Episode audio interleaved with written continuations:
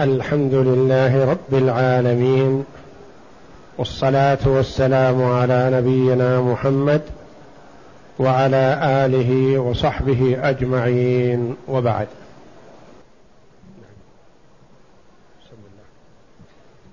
بسم الله الرحمن الرحيم. يقول المؤلف رحمه الله ما هو نهاية الانكسار على الفرق وكم للفرض من نظر؟ الفرضي وكم للفرضي من نظر. يقول المؤلف رحمه الله تعالى سائلا ما هو نهاية الانكسار على الفرق؟ وكم للفرضي من نظر؟ عرفنا فيما سبق أن الانكسار يكون على فريق. وعلى فريقين وعلى ثلاث فرق وهذا نهاية الانكسار عند المالكية. وعند غيرهم يكون على أربع فرق.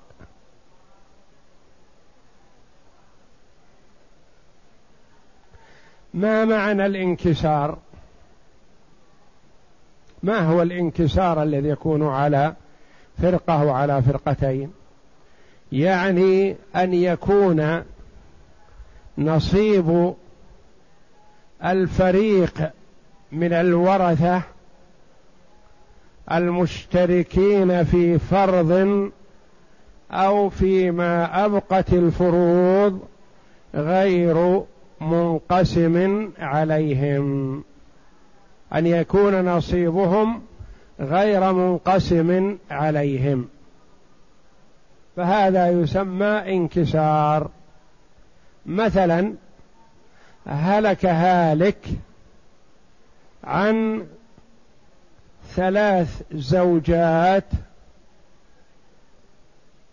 وثلاث أخوات لأب.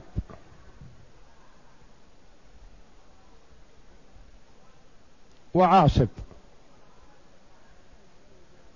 ثلاث زوجات لهن الربع من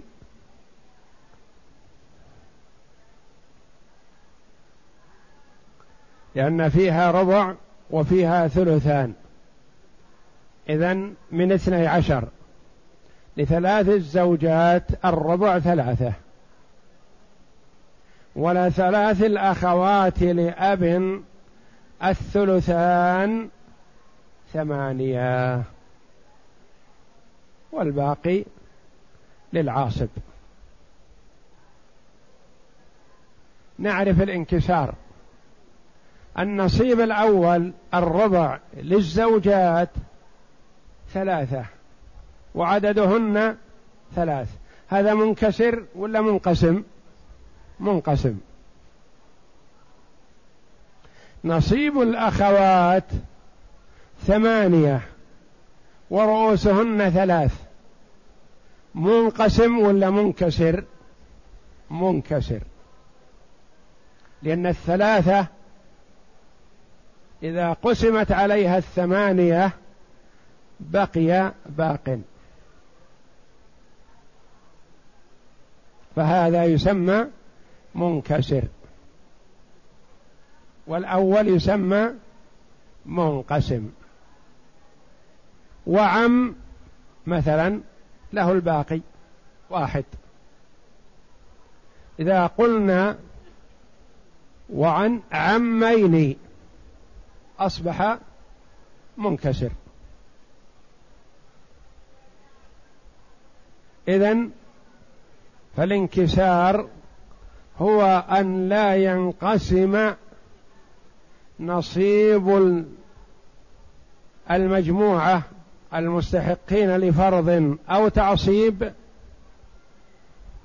لا ينقسم عليهم وإنما يبقى باقي. هذا يسمى انكسار. إذا كانت سهامهم ثلاثة ورؤوسهم ثلاثة. قلنا منقسم. إذا كانت سهامهم ستة ورؤوسهم اثنان قلنا منقسم. إذا كانت سهامهم ستة ورؤوسهم ثلاثة قلنا منقسم. إذا كانت سهامهم ستة ورؤوسهم خمسة قلنا منكسر. إذا كانت رؤوسهم ستة وسهامهم ستة قلنا منقسم.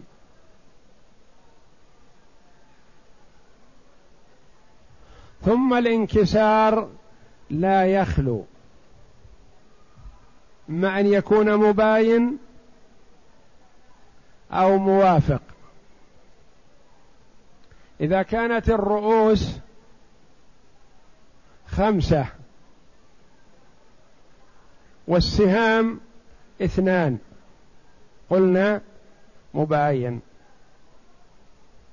إذا كانت الرؤوس خمسة والسهام أربعة. قلنا مباين. إذا كانت الرؤوس ثلاثة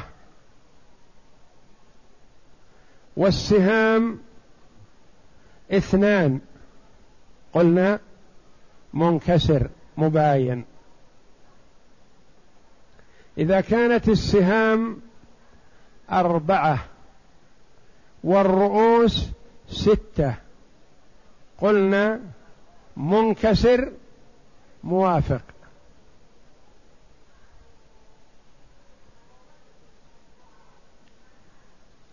إذا كانت السهام ثلاثة والرؤوس تسعة. قلنا موافق منكسر موافق. كيف موافق؟ تسعة وثلاثة بالثلث. ستة وأربعة بالنصف. ستة وثمانية بالنصف.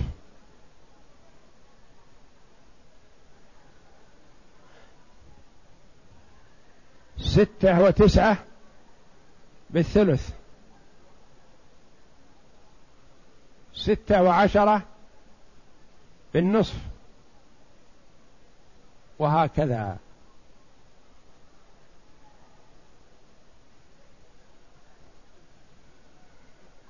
فالانكسار إذن هو ألا تنقسم. السهام على الرؤوس إلا بأن يبقى باق. أو لا تنقسم عليها تكون أقل منها. والمراد بالفريق ما هو؟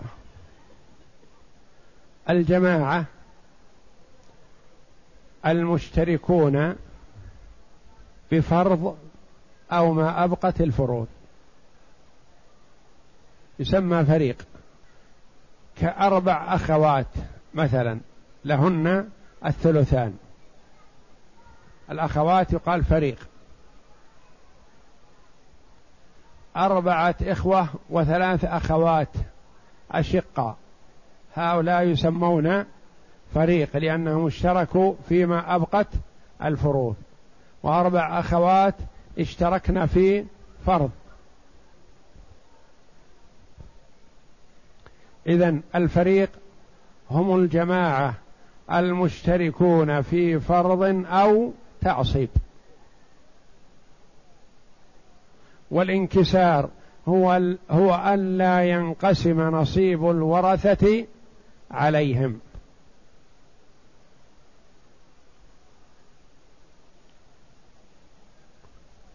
وقد يكون الانكسار على فريق واحد كما تقدم لنا ويكون على فريقين ويكون على ثلاث فرق نهاية عند المالكية ويكون على أربع فرق عند الجمهور.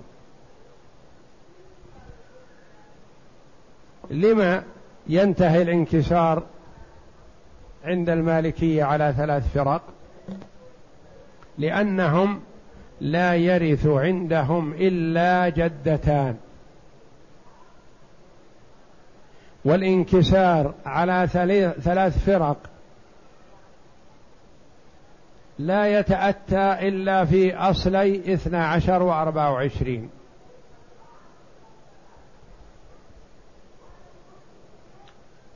والسدس من اثني عشر اثنان ينقسم على الجدتين والسدس من أربعة وعشرين أربعة ينقسم على الجدتين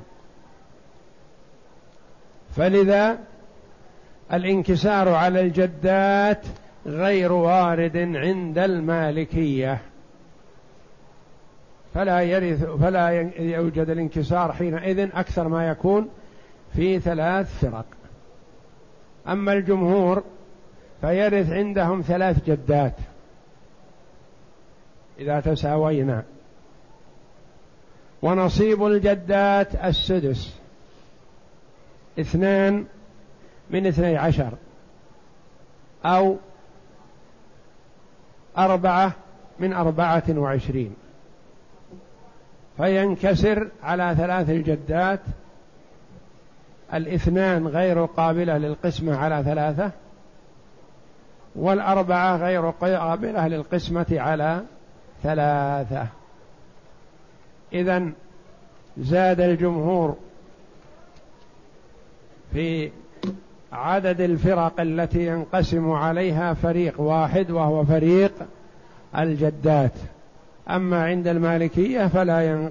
فلا انكسار في الجدات حينئذ.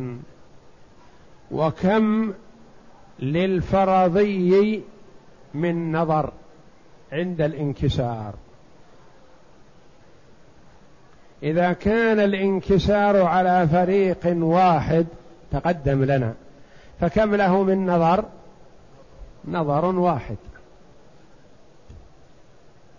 بين الرؤوس والسهام فقط.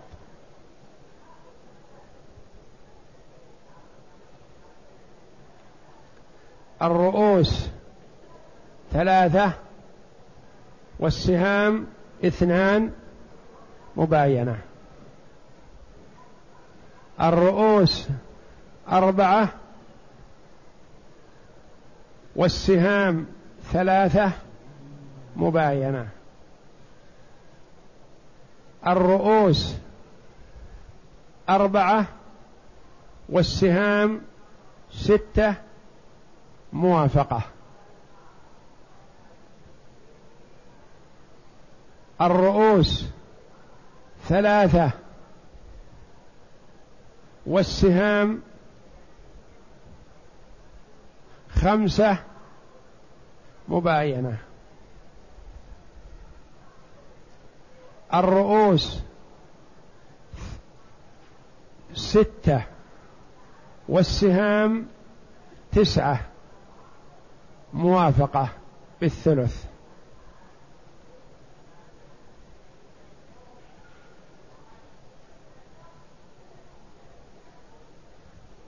إذا كانت مباينة والانكسار على فريق واحد فكيف نستخرج جزء السهم؟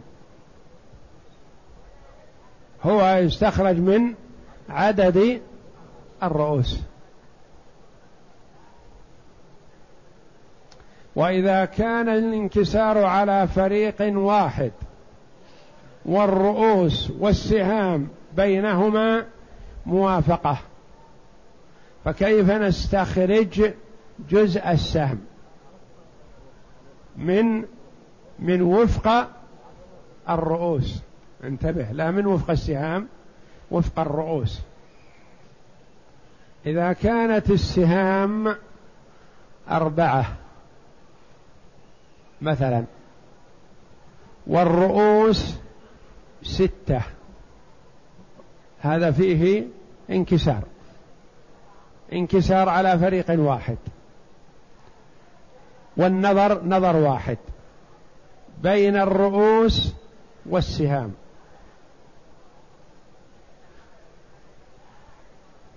السهام أربعة والرؤوس ستة. كيف نستخرج جزء السام ننظر بين الستة والأربعة موافقة بماذا؟ بالنصف. هذه لها نصف صحيح وهذه لها نصف صحيح. نأخذ وفق الرؤوس التي هي ستة. وفقها كم؟ ثلاثة. فنضربه في أصل المسألة أو مع عولها.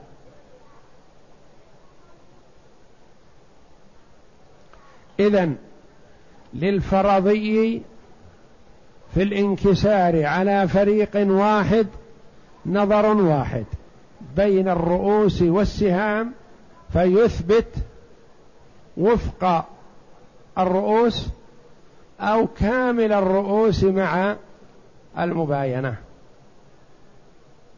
كامل الرؤوس مع المباينة ووفق الرؤوس مع الوفاق الموافقة.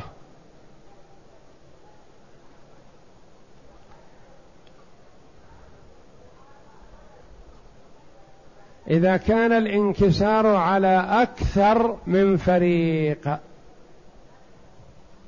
على فريقين فأكثر. فكم للفرضي من نظر له نظران في هذه الحال. نظر بين الرؤوس والسهام. فيثبت ما يثبت من وفق في الموافقة أو من كامل في المباينة. النظر الثاني بين الرؤوس نفسها مع بعض. بين المثبتات في جانب الرؤوس. ننظر بينها بالنسب الأربع. بين الرؤوس والسهام بالموافقة أو المباينة. بين السهام بعضها مع بعض بالنسب الأربع. بين الرؤوس بعضها مع بعض بالنسب الأربع. النسب الأربع ما هي؟ المماثلة والمداخلة والموافقة والمباينة. وكل واحدة تفهم من لفظها والحمد لله. المماثلة كأن تكون ثلاثة وثلاثة مثلا. نأخذ واحدة منها. نأخذ أحد المتماثلين.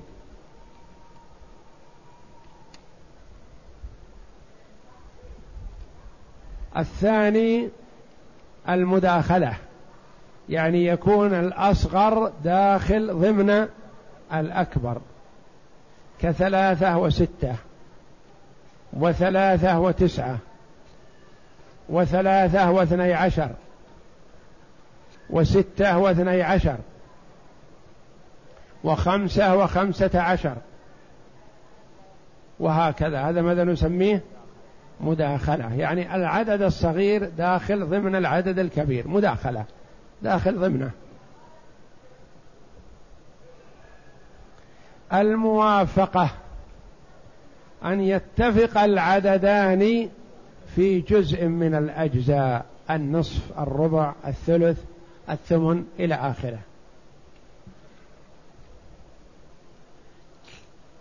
كأربعة وستة. ليست مداخلة ولا مماثلة. وإنما هي موافقة. الستة لها نصف و والثلاثة لها والستة لها نصف والأربعة لها نصف. كستة وأربعة. وكستة وثمانية. الستة لها نصف والثمانية لها نصف.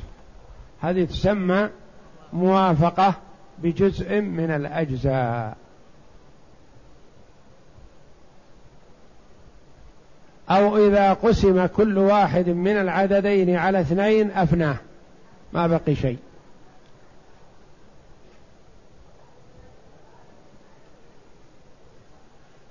الرابع المباينة. يعني لا مداخلة ولا مماثلة. ولا موافقة وإنما هي متباينة. كثلاثة وخمسة واثنين وثلاثة. وكل عددين متواليين بينهما مباينة. اثنين وثلاثة ثلاثة وأربعة أربعة وخمسة خمسة وستة ستة وسبعة وهكذا. سبعة وخمسة مباينة. سبعة وثلاثة مباينة. سبعة وأربعة مباينة. وهكذا. لم يتفقا بجزء من الأجزاء.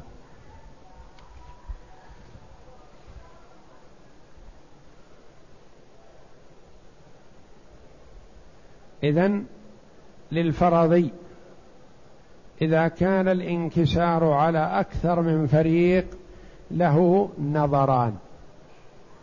النظر الأول بين الرؤوس والسهام والنظر الثاني بين السهام بعضها مع بعض. اقرأ يا عبد الله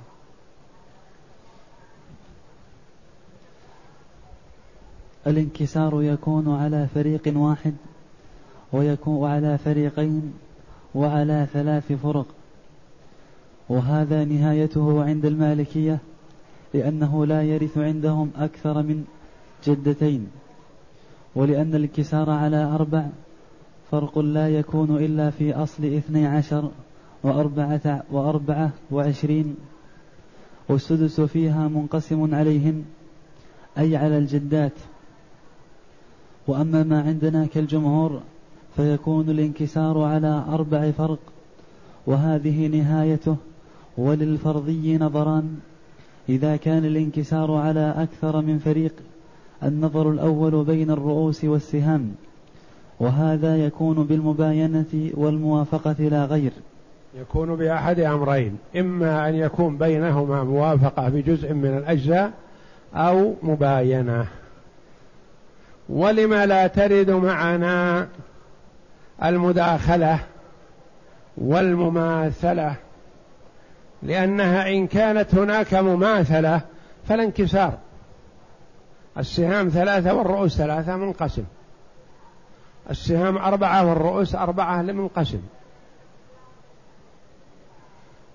وإذا كانت السهام مع الرؤوس الرؤوس تنقسم عليها السهام فهذه لا انكسار حينئذ. كأن تكون السهام مثلا ستة والرؤوس اثنان. أو السهام تسعة والرؤوس ثلاثة منقسمة عليهم.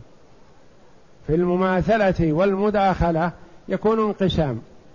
في جزء من المداخلة يكون وفاق كأن تكون السهام ثلاثة والرؤوس تسعة يكون في موافقة. نعم. النظر الثاني بين الرؤوس فقط وهذا يكون بالنسب بالنسب الأربع. بالنسب الأربع. نعم. وهي التماثل والتوافق. التماثل أو المماثلة. نعم. والتوافق وهي المو... أو الموافقة. والتباين والتباين أي المباينة. والتداخل والتداخل بأن تكون متداخلة يعني العدد الأصغر داخل ضمن العدد الأكبر. نعم. ما معنى الانكسار هنا؟ والفريق وما هو جزء السهم؟ الانكسار هنا هو عدم انقسام السهام على الرؤوس والفريق ال... الانكسار هنا هو عدم انقسام السهام على الرؤوس. السهام ما تنقسم على الرؤوس. يعني السهام واحد والرؤوس اثنان ما تنقسم. السهام اثنان والرؤوس ثلاثة ما تنقسم. السهام ثلاثة والرؤوس اثنان ما تنقسم. السهام أربعة والرؤوس ثلاثة ما تنقسم. وهكذا. نعم. والفريق والحزب والحيز والرؤوس والإنصاف ألفاظ مترادفة. هذه كلها ألفاظ مترادفة. ما هي؟ الفريق.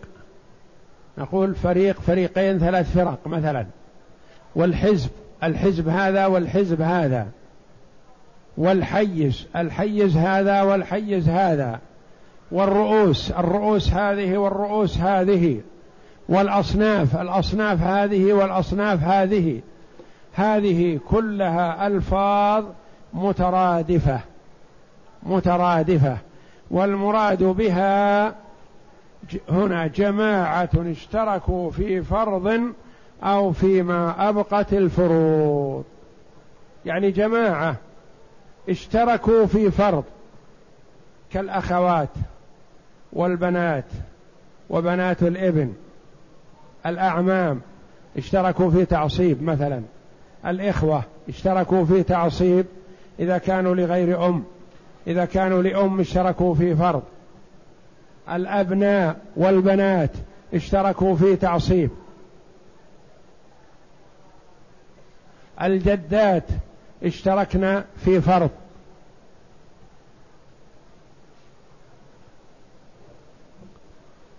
أبناء الأبناء اشتركوا في تعصيب.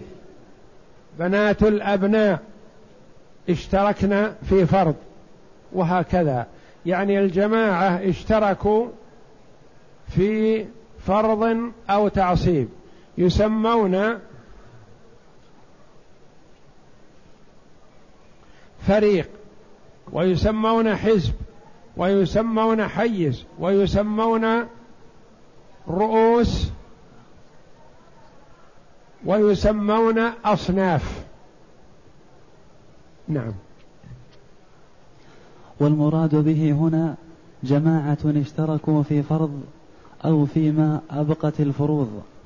فيما أبقت الفروض كأن يكونوا عصبة كالأبناء والبنات والإخوة والأخوات والأعمام وأبناء الإخوة وأبناء الأعمام وهكذا. نعم. وقد يطلق الفريق على الواحد المفرد. وقد يطلق الفريق على الواحد فقط. مثلا أخت شقيقة لها النصف سمى فريق. فريق لها النصف. نعم. وأما الجزء فهو الحظ والنصيب فهي ألفاظ مترادفة. وجزء الشيء هو كسره الذي كسره الذي إذا سلط عليه أفناه سلط عليه أفناه. مثلا اتفق الستة والأربعة في جزء. ما هو هذا الجزء؟ النصف. ما هو مخرج النصف من اثنان؟ اقسم الستة على اثنين تفنيها تنتهي. اقسم الأربعة على اثنين تفنيها. بخلاف لو قسمت السبعة على اثنين هل تفنيها؟ لا.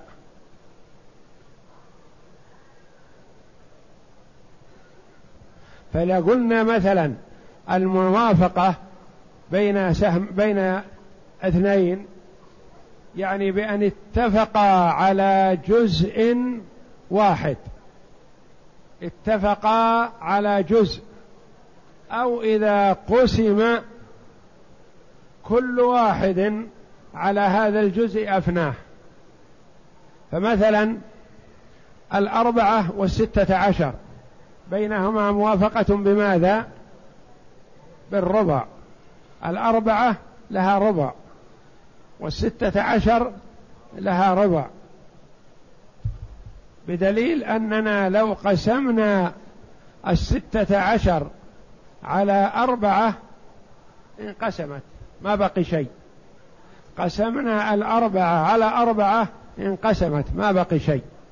أربعة وثمانية عشر مثلا. أربعة وثمانية عشر. بينهما مواف لها نصف صحيح وهو تسعة. هل يصح أن نقول بينهما موافقة في الربع؟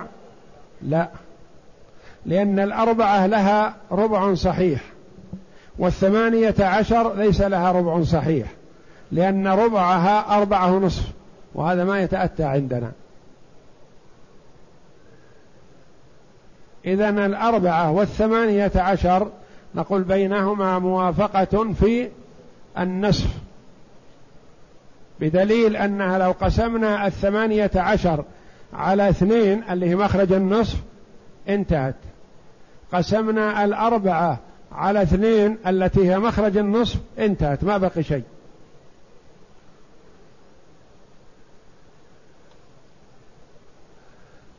عشرون وخمسة. بينهما موافقة في الخمس. في الخمس. بدليل أننا لو قسمنا العشرين على خمسة التي مخرج الخمس انتهت. ما بقي شيء. قسمنا الخمسة على خمسة انتهت ما بقي شيء. قد يقول قائل بين العشرين والخمسة موافقة في النصف. نقول لا. العشرين لها نصف لكن الخمسة ليس لها نصف صحيح. موافقة في الربع نقول لا. العشرون لها ربع لكن الخمسة ليس لها ربع. وجزء الشيء هو كسره الذي إذا سلط إذا سلط عليه أفناه. إذا سلط عليه أفناه معنى إذا سلط عليه أفناه يعني إذا قسم عليه انتهى ما بقي باقي. إذا قسمنا العشرين على خمسة ما بقي شيء. إذا قسمنا العشرين على أربعة ما بقي شيء. إذا قسمنا العشرين على اثنين ما بقي شيء. إذا قسمنا العشرين على عشرة ما بقي شيء انقسمت. ولا بد أن يتفق العددان الذي نريد لأن العشرين قد تأتى معنا في أعداد كثيرة لكن المقابل لها ما يتأتى معنا. إذا كان مع العشرين ثمانية مثلا بينهما موافقة. بماذا؟ بالنصف صحيح وبالربع صحيح وبالثمن لا. لأن الثمانية لها ثمن والعشرون ليس لها ثمن. الثمانية لها ربع صحيح ولها نصف صحيح والعشرون لها ربع صحيح ولها نصف صحيح. ونأتي بالعدد الأصغر أقل شيء. نقول بين العشرين والثمانية موافقة بالربع. ولا نقول بالنصف ونحن نستطيع نعم. وجزء السهم هو الذي يضرب في أصل كل مسألة في جميع صور الانكسار. وجزء السهم هو الذي إذا ضرب في أصل كل مسألة في جميع صور الانكسار لأنه إذا قسم ما صحت منه المسألة على أصلها أو مبلغه من العول خرج هو ضروره جزء السهم مثلا نقول ثلاثة. نضربها في أصل المسألة اثنى عشر. ثلاثة في اثني عشر كم يخرج؟ ست وثلاثون. ست وثلاثون اقسمها على ثلاثة. جزء السهم يخرج اثنى عشر. جزء السهم مثلا أربعة. نضربها في ثمانية. تصح من من اثنين وثلاثين. اقسم اثنين وثلاثين على أربعة يخرج ثمانية. وهذا معنى قوله وجزء السهم هو الذي يضرب في أصل كل مسألة في جميع صور الانكسار. يعني جزء السهم استخلصناه ضربنا به أصل المسألة فيطلع لنا المصح. نريد أن ننظر هل هذا الجزء والضرب صحيح. نعيد. أول ضربنا نقسم. المصح هذا على جزء السهم يخرج الأصل. لأنه إذا قسم ما صحت منه المسألة على أصلها أو مبلغه من العول خرج هو ضرورة.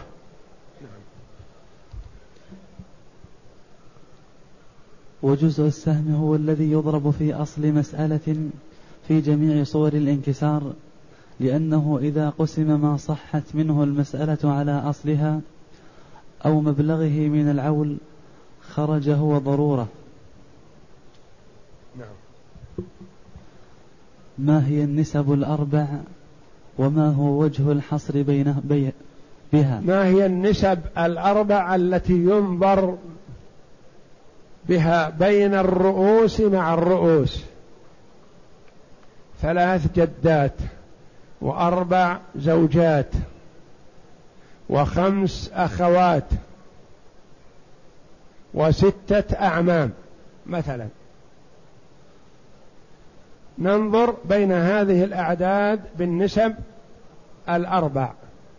ما هي النسب الأربع هذه؟ نعم.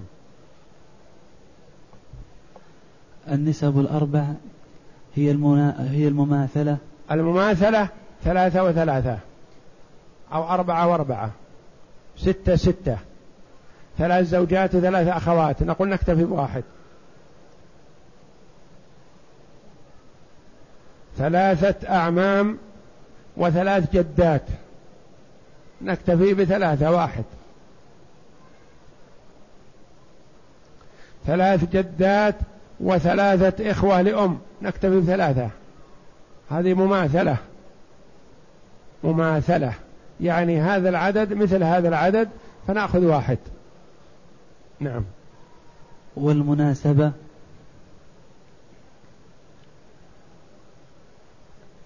والمداخلة أن يكون العدد الأصغر داخل ضمن العدد الأكبر.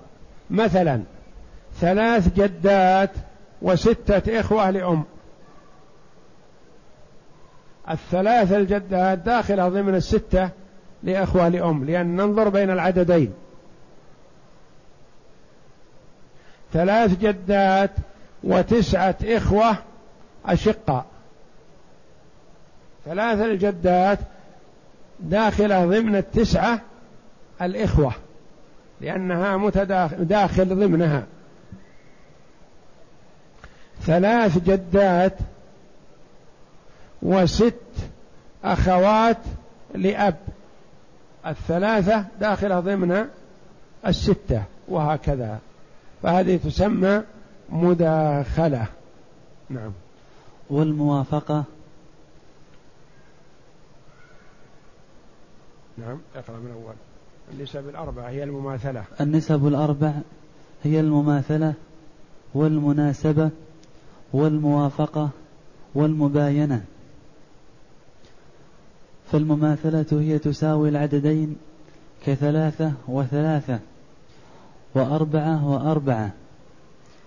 والمداخلة أي المناسبة أن يقسم أكبر العددين على أصغرها على أصغرها. المداخلة هي يعبر عنها بالمناسبة لأنها متداخلات أو متناسبة. أن ينقسم الأكبر على الأصغر كما مثلنا مثلا ثلاث جدات وتسع أخوات. التسعة منقسمة على الثلاثة بدون باقي.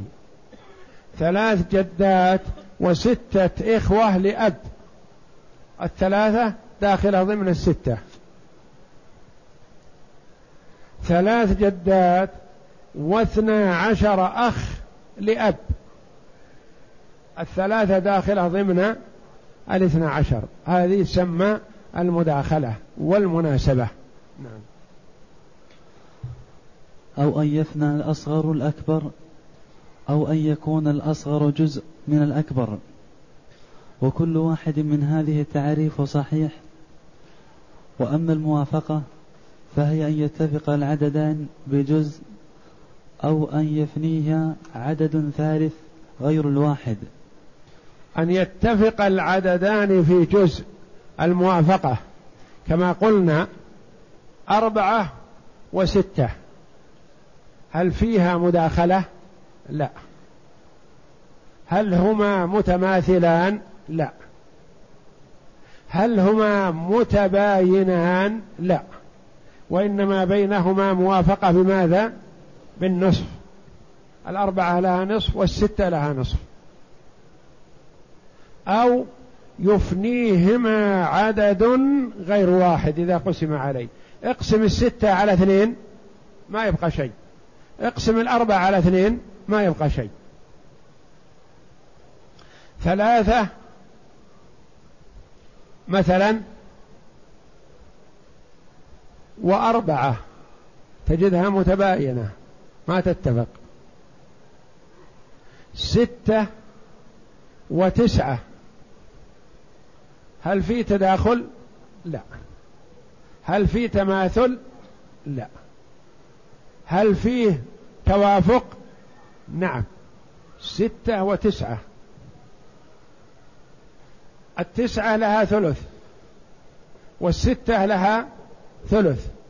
هذه طريقة. الأخرى أن يقسمان على عدد غير واحد ولا يبقى شيء. نقسم التسعة على ثلاثة. يبقى شيء؟ نقسم الستة على ثلاثة. يبقى شيء؟ لا. أن يفنيهما عدد آخر ما يلزم أن يكون اثنين؟ يفنيهما عدد آخر غير واحد. لأن الواحد كل شيء إذا قسم على واحد ينقسم. سبعة تنقسم على واحد واحد. خلاص. هي هي. لكن يفنيهما عدد غير واحد. ولا يشترط أن يكون اثنين أو ثلاثة مثل الستة والتسعة. الستة والتسعة إذا قسم الستة على ثلاثة لا يبقى شيء. إذا قسمت تسعة على ثلاثة لا يبقى شيء. نعم. والعدد الذي يفنيه يفنيهما هو هو مخرج الجزء الذي حصلت فيه الموافقة كستة وثمانية وأربعة. ستة وثمانية ستة وثمانية. ستة لها نصف. وثمانية لها نصف. مخرج النصف من كم؟ من اثنين. اقسم الستة على اثنين تنقسم. اقسم الثمانية على اثنين تنقسم. ولا يهمنا الخارج كم يخرج لأنه حسب العدد. نعم. وأربعة وستة. اقسم الأربعة على اثنين تنقسم. اقسم الستة على اثنين تنقسم وهكذا. فهي متوافقة بالنصف. نعم.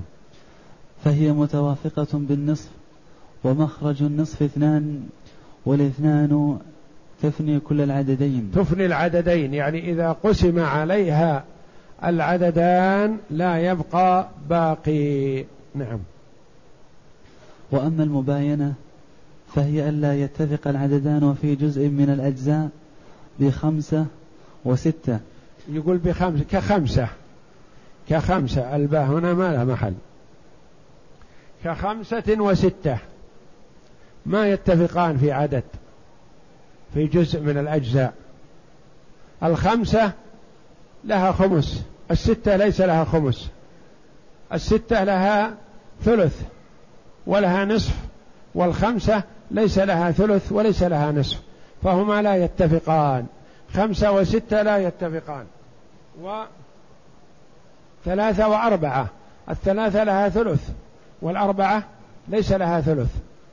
الأربعة لها نصف ولها ربع ولكن الثلاثة ليس لها نصف وليس لها ربع. نعم. أو ثلاثة وأربعة وكل عددين متواليان فهما متباينان. اثنين وثلاثة. أربعة وخمسة. خمسة وستة. كل هذا تباين. نعم. ووجه الحصر بما ذكر أن العددين إما أن يتساويا أو لا. ووجه الحصر في النسب الأربع يعني قصد بهذا. وجه الحصر بالنسب الأربع التي هي المماثلة والمداخلة والموافقة والمباينة لا خامس لها. لما حصرتها في هذه الأربع يرحمك الله يبين لنا. نعم. إما أن يتساويا أو لا. إما أن يتساويا كثلاثة وثلاثة وأربعة وأربعة وخمسة وخمسة وستة وستة وهكذا. هذه تسمى مماثلة. نعم. فإن تساويا فهما المتماثلان نعم. وإلا فإن افت... فإن أفنى أصغرهما أكبرهما. وإلا فإن أفنى أصغرهما أكبرهما في مر في مرين فأك... في مرتين أو أكثر. في مرتين فأكثر. نعم. في مرتين فأكثر فهما؟ فهما المتداخلان. المتداخلان. يعني كثلاثة وستة. نقول متداخلة لأن إذا قسمنا الثلاثة على الستة انقسمت في مرتين أو أكثر كستة وثلاثة. متداخلة لأن إذا قسمنا التسعة تسعة وثلاثة قسمنا التسعة على الثلاثة انقسمت ما بقي باقي. نعم. وإلا فإن بقي بعد الأصغر عدد غير الواحد فهما المتوافقان. المتوافقان كستة وأربعة. اقسم الستة على الأربعة يخرج واحد ويبقى اثنان. اقسم الثمانية على الستة يخرج واحد ويبقى اثنان. يعني يبقى عدد منقسم لكن لا ينقسم عليه مرة أخرى. هذا الموافقة المناسبة. نعم. كأربعة وستة. فإن الباقي بعد الأص بعد الأصفر بعد الأصغر اثنان ويفنى ويفني الأربعة والستة وإلا فهما المتباينان كأربعة وخمسة. المتباينان كأربعة وخمسة يعني إذا كان لا ينقسم أحدهما على الآخر وليس مماثلا له ولا يتفقان في جزء من الأجزاء فهم فهما المتباينان كأربعة وثلاثة. متباينة. لا تتفق في جزء من الأجزاء. الأربعة لها ربع والأربعة لها نصف لكن الثلاثة ليس لها ربع وليس لها نصف. الثلاثة لها ثلث لكن الأربعة ليس لها ثلث. وهكذا.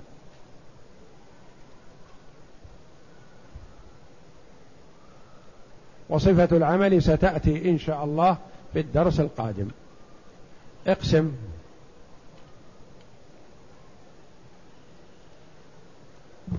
هلك هالك عن ثلاث جدات.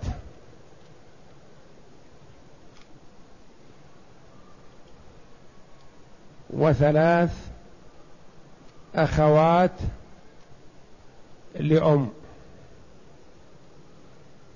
وثلاث أخوات شقيقات.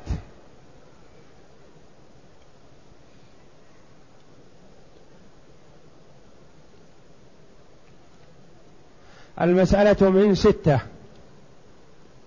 ثلاث جدات وثلاث أخوات شقيقات وثلاث أخوات لأم. المسألة من ستة. نقسم. للجدات السدس واحد. وللشقيقات الثلثان أربعة. وللأخوات لأم الثلث اثنان. الآن هذا أصل المسألة. أصل المسألة من ستة وعالت إلى سبعة. ننتهي على هذا؟ لا. نوقعهما في مشكلة. لا بد أن نقسم بينهم. ثلاث الجدات لهن واحد. ثلاث الأخوات الشقيقات لهن أربعة. ثلاث الأخوات لأم لهن اثنان. اثنان. هنا نقول للفرضي نظران. النظر الأول بين الرؤوس والسهام. هذا النظر الأول. ننظر. نقول ثلاث الجدات لهن واحد. ماذا نسمي هذا؟ مباينة. لأن الواحد لا ينقسم على الثلاثة وليس في موافقة لأن الواحد لا يتفق مع غيره.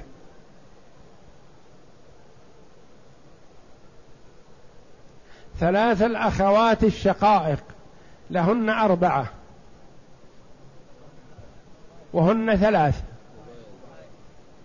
الأربعة تنقسم على الثلاثة؟ لا. فيه موافقة؟ لا. مباينة. ثلاث الأخوات لأم لهن اثنان. ننظر بين الاثنين والثلاثة نجد مباينة. إذن النظر الأول بين الرؤوس والسهام وجدنا كلها متباينة لا حول ولا قوة إلا بالله. في منتهى التفرق لعلها تجتمع إن شاء الله في النظر الثاني. واحد مع ثلاثة مباينة أربعة مع ثلاثة مباينة اثنان مع ثلاثة مباينة كلها مباينة. وهنا الانكسار على كم فريق؟ ثلاث فرق.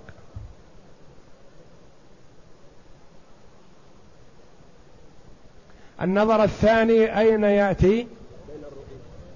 مع الرؤوس. الحمد لله. أضرب الرؤوس بعضها ببعض وخذ واحد منها. في المباينة تضرب الرؤوس بعضها ببعض لكن هنا لا. الحمد لله. ثلاثة أو ثلاثة أو ثلاثة كلها مماثلة. نقول نكتفي بأحد المتماثلين. ناخذ ثلاثة فقط. لأن الجدات ثلاث والأخوات ثلاث والأخوات لأم ثلاث. فالرؤوس متماثلة. ما في داعي أننا ننظر أو نضرب بعضها ببعض فتتكسر. وإنما نأخذ واحد منها. هذا الواحد اللي نأخذ ثلاثة نسميه جزء السهم. نضعه بجوار السبعة لأن الستة أصبحت عندنا سبعة. ثلاثة في سبعة بكم؟ بواحد وعشرين. الحمد لله. نعطيهم. من له شيء من أصل المسألة أخذه مضروبا في جزء السهم. الجدات لهن كم؟ واحد. يضرب في ثلاثة. يصير لهن ثلاث. لكل واحدة منهن واحد. الأخوات الشقائق لهن أربعة. يضرب في ثلاثة. باثني عشر. باثني عشر.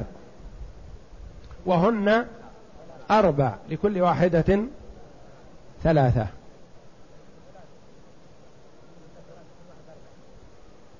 هن ثلاث. لكل واحدة أربعة. نعم أربعة. أربعة لواحدتهن ما لجماعتهن قبل الضرب. الأخوات لأم لهن اثنان مضروبا في ثلاثة بستة ورؤوسهن ثلاث لكل واحدة اثنان. ننظر هل قسمتنا هذه صحيحة؟ أم لا؟ كم أعطينا الجدات ثلاثة؟ كم أعطينا الأخوات الشقائق اثنى عشر؟ مع الثلاثة؟ خمسة عشر. كم أعطينا الأخوات لأم؟ ستة. مع الخمسة عشر؟ إحدى وعشرون. ننظر. الذي ذكر لنا المؤلف رحمه الله. نقسم المصح على جزء السهم. إن خرج لنا أصل المسألة بعولها فعملنا صحيح. هذا ميزان. وإلا فعملنا يخلف الله. خطأ. نقسم المصح الذي هو إحدى وعشرون على ثلاثة. كم يخرج؟ سبعة. عملنا صحيح والحمد لله.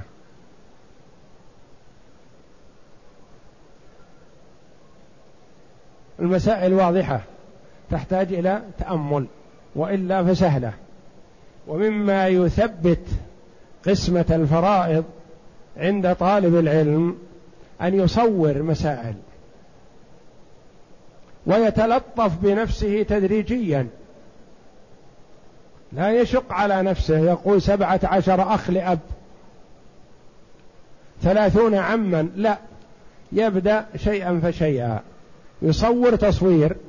ثم إذا ما ناسب معه صار سبعة أعمام أو ثلاثة أعمام أو ستة أعمام يمسحها ويجعل العدد الذي يتسق معه حتى تسهل عليه العملية.